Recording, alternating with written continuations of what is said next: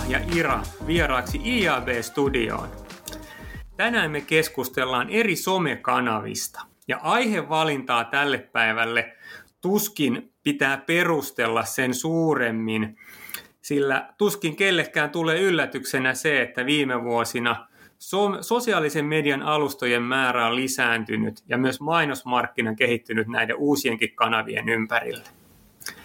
Mutta ennen kuin päästetään meidän vieraat ääneen, niin pari sanaa I A B-studiosta. I A B-studio on I A B Finlandin audiosisältökonsepti, jossa käsitellään vaihtelevia sekä ajankohtaisia digimainonnan ja markkinoinnin aiheita. Tälleen niin kuin kansankielellä mä kuvailisin I A B-studiota semmoiseksi kesämökin takana olevaksi halkokasaksi. Ja sieltä halkokasasta me aina napataan sitten pari halkoa kerrallaan pilkottavaksi.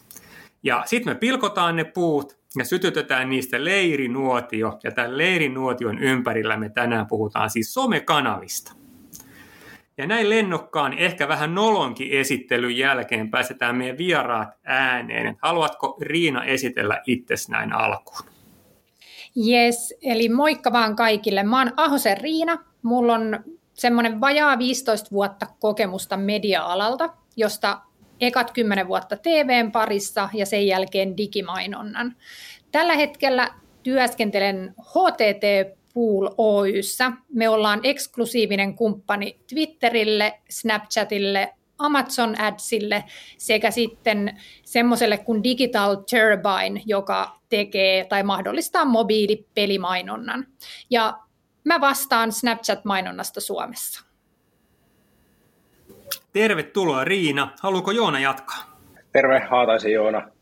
Trootilla toimari ja perustaja ja paljon strategiaa teistä asiakkuustöitä. Ja toimitaan, moni meistä tuntee vaikuttajamarkkinoiden parista, mutta nykypäivänä toimitaan monikanavaisesti sosiaalisen median markkinointi erikoistuneen luovana toimistona. Ja silleen. Kaikki nämä eri somekanavat on, on tullut tässä kyllä tutuksi. Tota, mahtavaa olla täällä. Erinomaista. Tervetuloa. Entäs Ira? Joo, moikka. Mä oon Ira Vihma ja tota, täällä puhun Jodelin näkökulmasta. Eli mä oon töissä Improve-medialla, joka sit edustaa Jodelia Suomessa eksklusiivisesti. Ja mä itse vastaan sit näistä kaupallisista kanavista Jodelissa. Ja siihen sit liittyy aika vahvasti kans ihan mainonnan kaikki erilaiset ratkaisut. Erinomaista. Tervetuloa myös Ira. Aloitetaan hei sillä, että tota, viitsittekö kertoa pari sanaa siitä hipsuissa teidän somekanavasta, että mitä sille kuuluu ja miten sitä käytetään Suomessa ja vähän, ketkä sitä käyttää. Ja Joona, otatko sä tästä ekan, ekan pallon? No, mä oon valinnut tänään somekanavaksi TikTokin, niin tosiaan tehdään kaikissa somekanavissa, mutta TikTok on sellainen, mitä ollaan Trootilla vuodesta kaksituhattayhdeksäntoista asti lähdetty tekemään ensimmäisiä, ensimmäisiä juttuja sinne. Ja tota, niin, TikTok on tällä hetkellä maailman nopeiten kasvava somekanava. Varmaan moni, moni on sen niin kuin ladannut, tai ainakin on niin kuin nimenä tullut tutuksi. Mutta tällä hetkellä Suomessa silloin niin kuin TikTokin oman tiedon mukaan yksi pilkku kolme miljoonaa käyttäjää sitten ää, yli kahdeksantoistavuotiaissa. Ja toki siellä on hyvin paljon nuorempaa sukupolvea, sanotaan, tai nuorempia, että et sanotaan näin, että ikäraja kun on kolmetoista vuotta, niin sitten moni laittaa ehkä ikänsä kahdeksantoistavuotiaaksi, että pääsee kaikkiin laitteisiin, mutta kyllä me arvioidaan, että yli kuusitoista kahdeksantoista-vuotiaat siellä on kyllä varmasti yli miljoona, miljoona käyttäjää. Tällä hetkellä niin TikTokista on tietenkin hyvä ymmärtää, että moni, moni ajattelee sen silleen, että se on ollut just teinien kanava, jos tehdään tanssivideoita, mutta tänä, tänä päivänä niin nopeiten kasvoista kaksikymmentäviisi kolmekymmentäneljä-vuotiaiden osuus, että nuoret, nuoret aikuiset varmasti sitten sellaista kohderyhmää, mitä tuon TikTokin kautta just tällä hetkellä markkinoit sitten tavoittelee. Mennäänkö Ira tota, äh, Saksan maalle sitten sun kautta? No mennään. Oho, äh, monihan, monihan ajattelee, että Jodel on suomalainen sovellus, koska se on niin lokaali. Eli sä juttelet siellä sovelluksessa sun kaupungissa asuvien ihmisten kanssa ja ehkä jopa ihan sun naapureittenkin kanssa, että mä asuin ennen Alppilassa ja Alppila-kanavalla usein keskusteltiin, että kuinka monta omarmunkkia on Alepassa tällä hetkellä. Eli tota, hyvinkin paikallista keskustelua. Öö, Joo, ja varmaan kaikki tietääkin, että Jodelissa voi keskustella sit ilman nimimerkkiä, siitä hyvin tunnettu, ja sehän sitten totta kai madaltaa kynnystä myös kysyä ja keskustella vähän sellaisista herkemmistäkin asioista, mikä on mun mielestä tosi, tosi hieno juttu, että voidaan poistaa sellaista tietynlaista leimaa monista aiheista, kun niistä keskustellaan enemmän. Öö, joo, Jodelissa kahdeksankymmentäyksi pinnaa Suomessa on kahdeksantoista–kolmekymmentäviisivuotiaita ja ennen se on ollut kahdeksantoista–kolmekymmentävuotiaat, eli siellä vähän toi vanhempi häntä sitten kasvaa luonnollisesti. Aktiivisia kuukausikäyttäjiä Suomessa on tuommoinen kolmesataakolmekymmentätuhatta. Eli joo, siellä, siellä käyttöluvut kasvaa kovasti. Muistatko, Ira, tota, koska Jodeli avautui Suomessa? Koskahan se avautui. Sehän on siis tullut Suomeen niinkin jännästi, että se on ekaksi ollut suosittu Suomen ruotsalaisten keskuudessa. Eli, eli ekaksi se keskustelu käytiin ruotsiksi ja sitten pikkuhiljaa suomen kieli sitten alkoi vallottaa tilaa siellä. Mutta alkuun itse asiassa ruotsinkieliset potki suomenkielisiä sieltä ikään kuin pois. Että okay. Tässä on vähän tämmöinen twisti. Öö, en osaa nyt tarkkaan sanoa, että milloin siitä on tullut niinku kovin suosittu. Et silloin kaksituhattayhdeksäntoista vuonna, kun ollaan aloitettu yhteistyö öö, Jodelin kanssa, niin silloin toki on ollut jo tosi paljon käyttäjiä ja paljon myös muitakin kuin sitten yliopisto-opiskelijoita, joista se on ikään kuin lähtenyt alun perin sit valtaamaan tilaa. Selvä. No entäs tota Snappi? Yes, eli tota Snapchat on yksitoista vuotta vanha kanava. Se perustettiin Jenkeissä ja vähän samanlainen tarina kuin tuolla Facebookillakin, eli yliopisto-opiskelijoiden keskuudessa tai tässä tapauksessa entisten yliopistokavereiden keskuudessa niin on perustettu. Ja se ei ole Snapchat perinteinen somekanava, jossa tota, olisi tämmöisiä julkisesti jaettua sisältöä, vaan se perustuu siihen, että ystävien ja läheisten kanssa viestitään sillä sovelluksessa. Ja kaiken keskiössä on kamera, eli viestitään sekä kuvilla että sit sanoilla. Ja U S A:ssa itse asiassa Snap on listautunut pörssiin, ja he ovat siellä kamerayrityksenä. Yllättävää, kyllä. Sitten jos tullaan Suomeen, niin Suomessa käyttäjiä kuukaudessa on semmoinen vähän reilu yksi pilkku viisi miljoonaa, yksi pilkku viisi–yksi pilkku kuusi. Tänä vuonna käyttäjiä on tullut kaksisataatuhatta lisää. Sitten jos katsotaan vähän tarkemmin sitä, niin kun, että ketkä sitä käyttää, niin vähän enemmän siellä on naisia. Ja tyypillinen käyttäjä on kaksikymmentäviisi–kolmekymmentäneljävuotias nainen. Ja tuossa Joona sanokin, että TikTokia helposti pidetään niin kuin teinien kanavana, niin Snapilla on vähän sama, mutta meilläkin niin yli kahdeksantoista-vuotiaita käyttäjiä on yksi pilkku kaksi miljoonaa, eli ei todellakaan olla pelkästään teinien kanava. Selvä, erinomaista. Eli puhutaan niin kuin Snapchatista ja Jodelista ja TikTokista. Mielenkiintoisia kanavia kaikki. Mutta miten te nyt lähestyisitte sitä, että ää, mitäs markkinoija, mitä siellä kannattaisi tehdä ja miten siellä pitäisi niin kuin mainostaa? Minkälaisia ratkaisuja sitten tämä kanava siihen tarjoaa? Ja haluatko sä, Ira, napata tuosta sitten ensimmäisen version? Joo, ää, Jodelissa tosiaan iso erottava tekijä on se, että siellä voi keskustella ihan niin kuin erilaisella tavalla jodlaajien kanssa. Eli semmoinen suosituin mainosmuoto on aina liimattuna siellä feedillä kaksikymmentäneljä tuntia yhdellä mainostajalla kerrallaan. Ja siellä voi avata sitten kommentoinnin tiettyyn kellonaikaan tai pitää sen vaikka koko ajan auki. Eli sitten siellä voi olla mainostajalta yksi tai vaikka kymmenenkin vastaajaa sit siellä keskustelemassa. Ja tota, joo, ehkä sellainen mitä huomaa, niin varsinkin tällaiset vastuullisuuteen ja sijoittamiseen liittyvät aloitukset on vähän ehkä yllättävästikin ollut niitä kaikista suosituimpia, että kommentteja satelee valtavasti ja viihteellisyys on kivaa, mutta tosi iso painoarvo on siinä, että siellä oikeasti vastataan suoraan kysymyksiin. Että jodlaajat haluaa oikeasti odottaa sitä vastausta sieltä mainostajalta.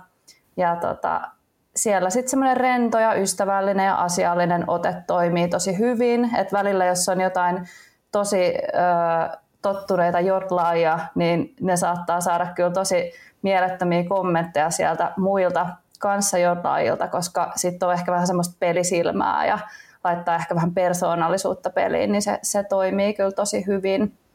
Ja sitten seuraava taso tällä keskustelevalla tavalla toteutetusta mainonnasta on sitten oma kanava, joka ehkä menee vähän sinne niin kuin viestinnäänkin pöydälle. Eli sitä voi sitten hyödyntää tämmöisen ama-alustana tai sitten vaikka laittaa someaspan pystyyn. Et esimerkkinä löytyy tämmöinen kanava kuin Nordea-aspa, missä voi käydä kurkkimassa, että miten tämä oikeasti käytännössä toimii. Mutta sitten myös ihan kuva- ja videoformaatit on, on peruskauraa Jodelissa, että siellä, siellä paljon, paljon tämmöistä ihan brändillistä mainontaa tehdään, missä ei sitten välttämättä keskustellakaan. Okei. Mä en tiennyt, että Jodelin käyttäjiä sanotaan jodlaajiksi. Meneekö se, onko se vähän niin kuin se... se... Öö, jodlaaminen, siis se laulutyyppi. Joo, joo, kyllä. Joo. Aha, mutta toi uutta tietoa. Joo, mä en tiedä nyt tota, että ne on jodlaajia. Joo, siellä on tosi paljon tällaista sanastoa, eli postaus on jodlaus, jodelin joo. käyttäjä jodlaaja ja kaikkea joo. tällaista, tällaista sit omaa sanastoa. Meillä oli tapana äh, nuorena, siis silloin kun me nuorena poikana juotiin perjantaisin kaljaa, meillä oli semmoinen tietty vaihe, että me jodlattiin aina, kun me oltiin juotu tarpeeksi kaljaa. Meillä oli ihan hillittömiä jodlaussessioita, mutta silloin me ei kyllä käytetty tuota palvelua. Mä oon, mä oon niin vanha, silloin ei ollut somesta kuule mitään hajua. Totta, mites, mites, äh, mitä Snapissa voi tehdä? Siellä on linssejä ainakin, eikö se ole? Joo, siellä on linssejä, mutta tuota, ennen kuin mennään niihin linsseihin, niin ihan muutama, muutama sana siitä, että missä ja ketä me erityisesti tavoitetaan. Eli tuota noin, niin me saadaan tosi laajasti kiinni eri kohderyhmiä, tai siis sanotaanko niin kuin eri ikäistä porukkaa, eli kolmetoista viisikymmentävuotiaita tavoitetaan, ja erityisen vahvoja me ollaan tavoittamaan nuorta kohderyhmää, eli viisitoista kaksikymmentäneljä-vuotiaita, joita muualta on aika vaikea saada kiinni.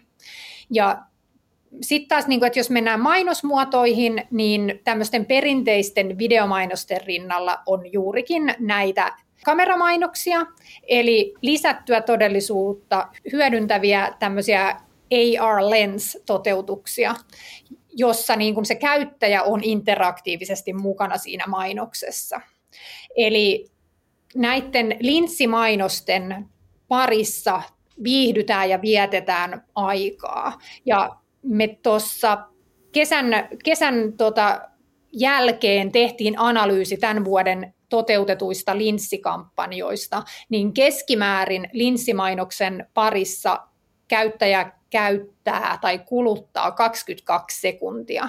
Ja me ollaan nähty tänä vuonna jopa kampanjoissa, joissa käyttäjä on yli viisikymmentä sekuntia sen mainoksen kanssa interaktiivisesti tekemisessä. Eli aivan huikeita lukuja, ja jos kuvitellaan, että tosiaan kyse on mainoksesta. Hei, mielenkiintoista. No, mites, mites Joona, TikTokissa on varmaan videomainontaa, eikö näin? Yllättäen. Mutta yllätys. Joo, siellä on, kyllä. Ehkä, ehkä niin kuin taustana, niin, niin kuin, miten me lähestytään TikTok-markkinoita, ylipäätään koko sosiaalista mediaa, tietenkin mainonta on yksi, yksi tapa, mitä tehdä siellä, äh, mutta äh, mut sitten esimerkiksi nähdään, että tietenkin se moni brändi on lähtenyt rakentamaan omaa mediaa, omaa sisällöntuotantoa. Sinne tai sitten hyödyntänyt vaikuttajamarkkinointia. Ja, ää, ehkä niin kuin helpoin tapa on lähteä mainonnan liikenteeseen. Siellä on tarjolla yhtä lailla tässä perusvideomainontaa, sitten siellä on erikoismainosmuoto, eli esimerkiksi jokainen, niin kuin, kun se kirjailut TikTokiin, niin kaikille käyttäjille tulee, tulee sitten niin kuin mainos siinä kohtaa. Mutta ehkä niin kuin TikTokin osalta ylipäätään sosiaalisen median osalta musta tuntuu, että paljon mainostajat tällä hetkellä investoi mainontaa rahaa, mutta sitten markkinointi edelleen suunnitellaan perinteiset mediakanavat edellä. Ja erityisesti TikTokissa, aivan sama silloin kun YouTube tuli tai Snapchat tuli, niin aina sanottiin, että tehkää kanavanatiivia sisäl, niin kuin sisältöä ja mainontaa. Valittaa usein se unohtuu, mutta se mikä niin kun katsotaan TikTok, TikTokia niin mainonnan näkökulmasta, niin siellä on erittäin halvalla saa sen sekunnin huomioon, mutta se on sitten eri temppu, miten saat äh, ihmiset katsoo sen kahdeksan tai sen kaksikymmentä sekuntia sitä sisältöä. Et sanoisin näin, että tosi tärkeää lähteä miettimään sitä markkinointia niin, että se on, on linjassa brändin, brändin kanssa, mutta kuitenkin on niin kuin kanava, kanava natiivia. Ja tota, äh, Mutta joo, yksi tapa on lähteä tekemään mainoskampanjoita, mutta suosittelen sitä, että tekee niin kuin kanavaan soveltuvia, soveltuvia mainoksia, ei tehdä T V-filkasta cutdownia ja sitten sinne TikTokiin, kun ne ei, ne ei toimi. Ja just se, mitä TikTok itsekin puhuu, niin älkää tehkö mainoksia, vaan tehkää tokkea. Ja mekin monelle asiakkaalle lähdetty niin kuin rakentaa aina omaa mediaa, eli tehdään kiinnostavaa kohderyhmää puhuttelevaa sisältöä, on ne sitten niin kuin riippuen tavoitteet brändilliset tai myynnilliset. Ja tietenkin lopulta aina pyritään sitä bisnestä edistämään, mutta monesti kun tehdään hyvää kiinnostavaa sisältöä, niin voidaan käyttää tällaisia TikTok Spark-mainoksia, eli aina boostataan niitä sisältöjä Joo. sitten mainonnalla.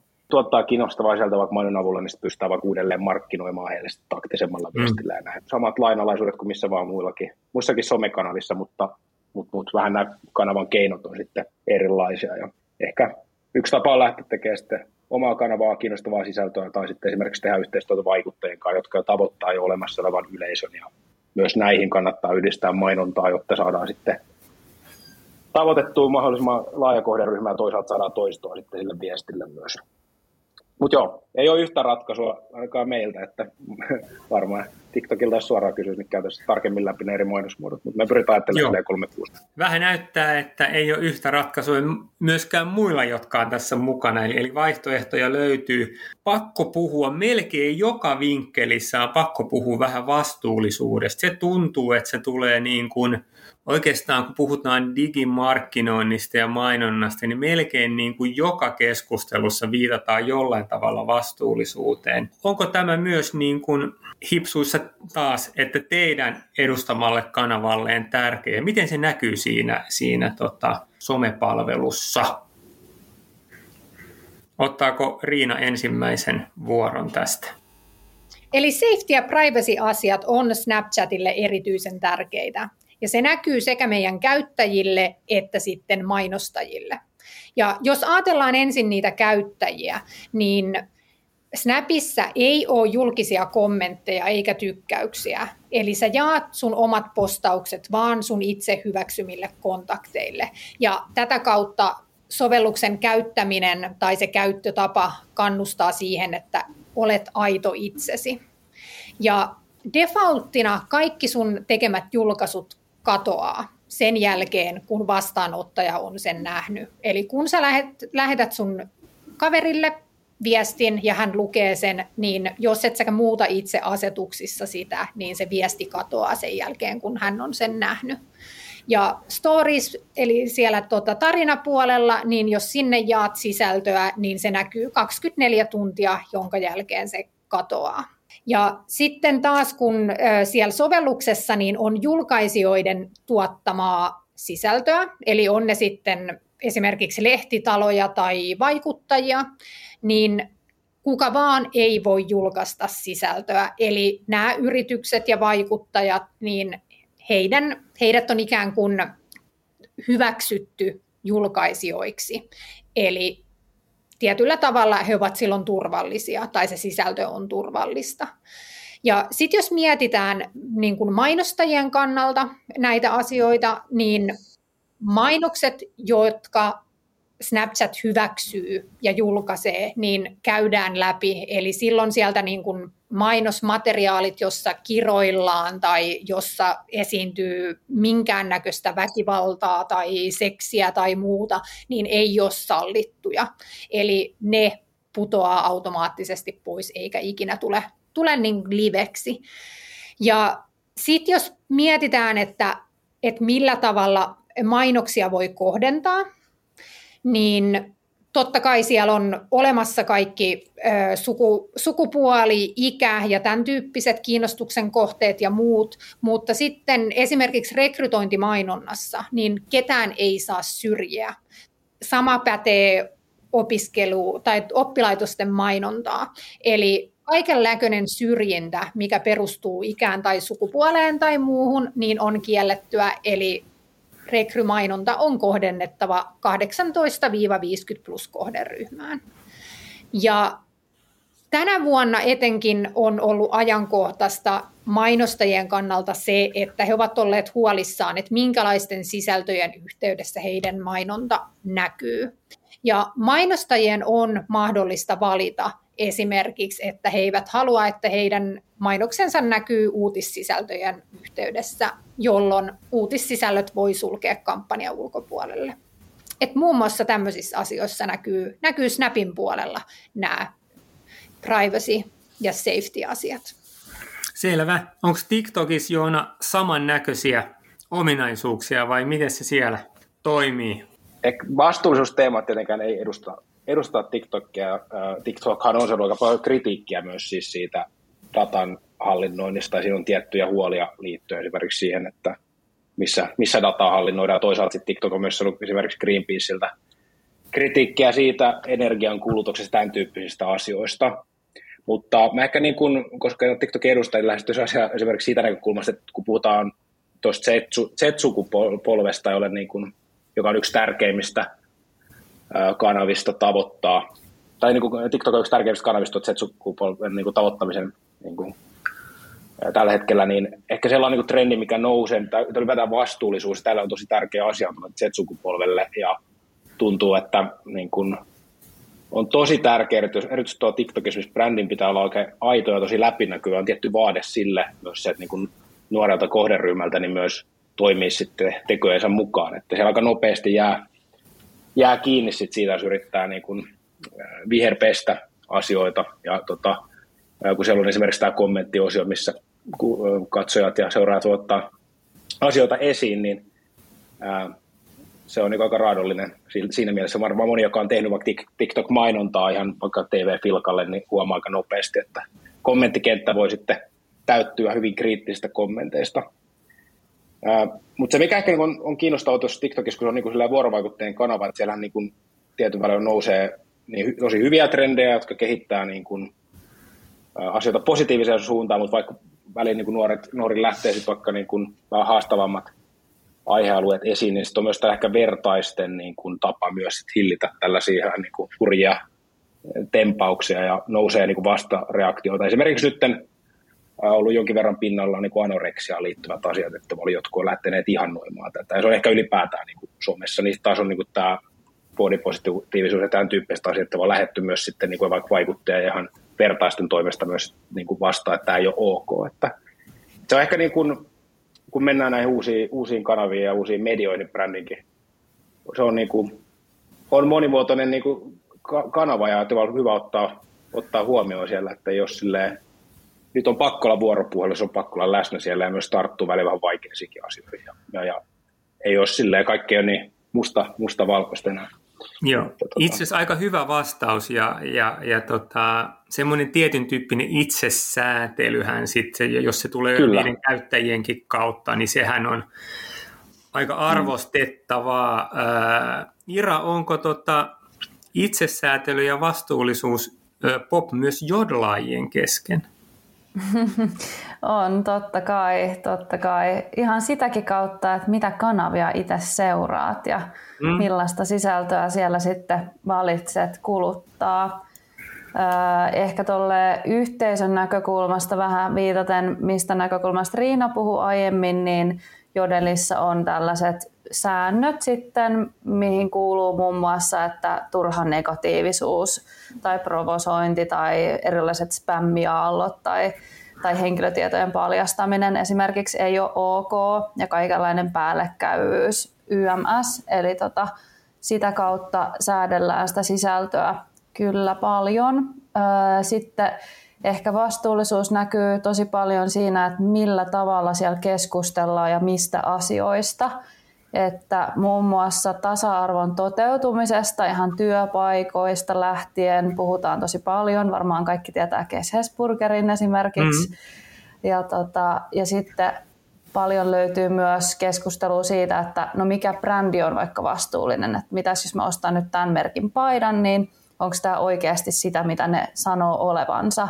Eli on aika silleen valveutunutta keskustelua siellä ja haetaan neuvoja, vinkkejä.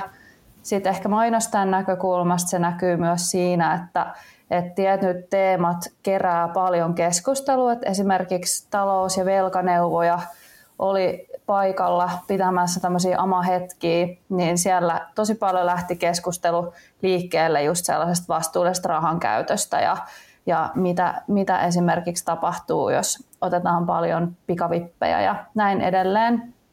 Mikä ja, on amahetki? Äh, eli Ask Me Anything. Okei, okay, joo, joo. Eli viittaan tällä just siihen, että avataan keskustelu jollain teemalla ja tota... Muun muassa sitten kanssa H S Y on hostanut tällaista niin kuin kierrättämiseen liittyvää keskustelua, että voit tulla kysymään mitä tahansa kierrättämisestä ja siellä sitten mieleenpainuva kommentti muun muassa, että ihmiset miettivät, että, mitäs, että jos sä heität banaaninkuoret roskiin, niin pitääkö se punnituslappu ottaa siitä irti ja, ja tota, ihan tällaista tosi konkreettistakin keskustelua, mitä sä voit sitten matalalla kynnyksellä käydä ja sitten ihan vastuulliset sijoituskohteet, reseptiikasta jos puhutaan, niin halutaan kuulla vegeresepteistä ja, ja nimenomaan sitten jos on rekrykeskustelu, niin sieltä varmasti tulee sellaisia kysymyksiä, että hei, miten te olette huomioinut tällaisia asioita tasa-arvon puolesta ja näin, että moninaisesti näkyy. Joo. Kuulostaa hyvälle. Toi oli muuten hyvä toi banaani-esimerkki. Mä oon miettinyt itse samaa. Mä tykkään kierrättää tosi paljon. Mutta sitten kun kierrättää noita, noita, noita pahvitölkkejä, niin se on aika usein semmoinen muovikorkki. Mm. Mitä sille pitää tehdä? Pitääkö ottaa irti?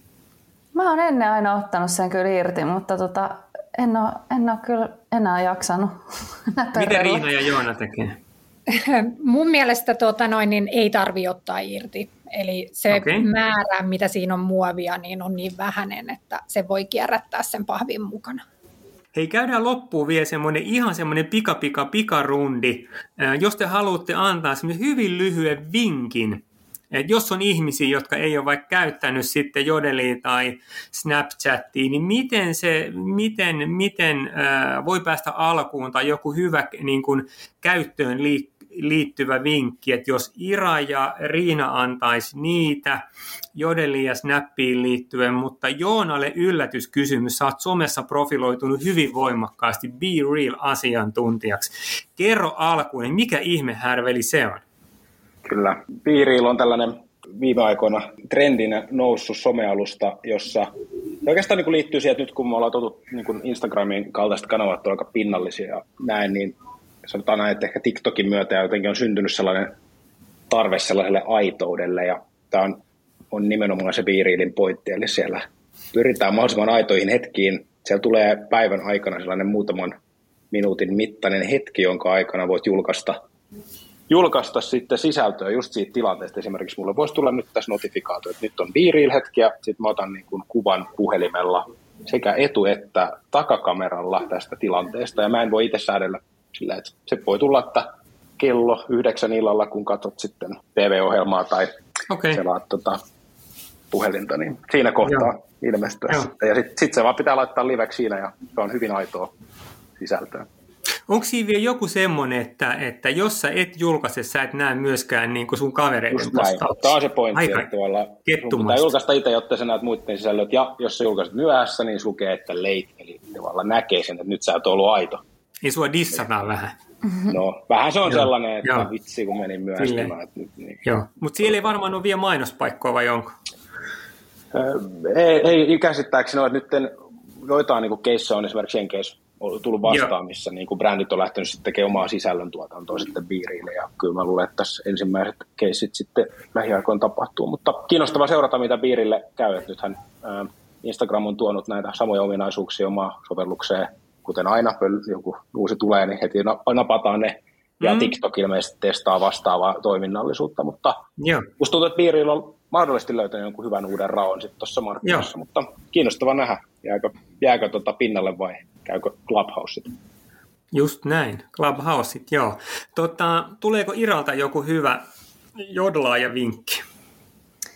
Joo, äh, suosittelisin ensinnäkin tietysti lataa sovelluksen. Eka juttu, mikä tulee mieleen, niin eti sun oman asuinalueen kanava ja seuraa sitä, niin saat sitten reaaliaikaista tietoa, vaikka niistä omarmunkeista tai mitä muuta naapurustossa tapahtuu.